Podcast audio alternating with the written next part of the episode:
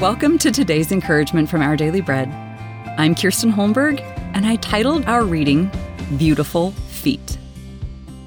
John Nash was awarded the Nobel Prize for Economics in 1994, recognizing his pioneering work in mathematics. His equations have since been used by businesses around the world in understanding the dynamics of competition and rivalry. A book and full length movie have documented his life and refer to him as having a beautiful mind. Not because his brain had any particular aesthetic appeal, but because of what it did. The Old Testament prophet Isaiah uses the word beautiful to describe feet, not because of any visible physical attribute, but because he saw beauty in what they did. How beautiful on the mountains are the feet of those who bring good news, he wrote in Isaiah 52, verse 7.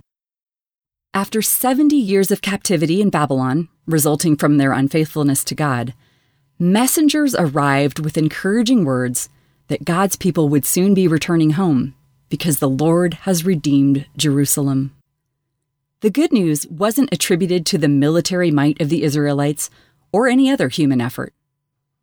Rather, it was the work of God's holy arm on their behalf. The same is true today as we have victory over our spiritual enemy through Christ's sacrifice for us.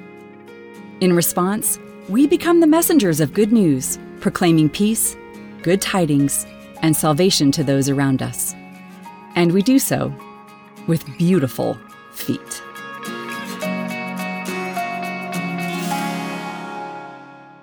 Today's Our Daily Bread devotional scripture reading is from Isaiah chapter 52 verses 7 through 10.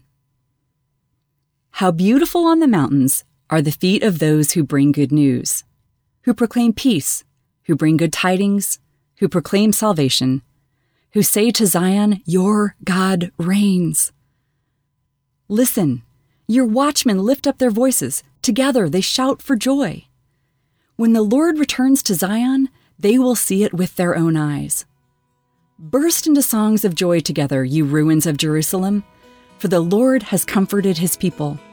He has redeemed Jerusalem. The Lord will lay bare his holy arm in the sight of all the nations, and all the ends of the earth will see the salvation of our God.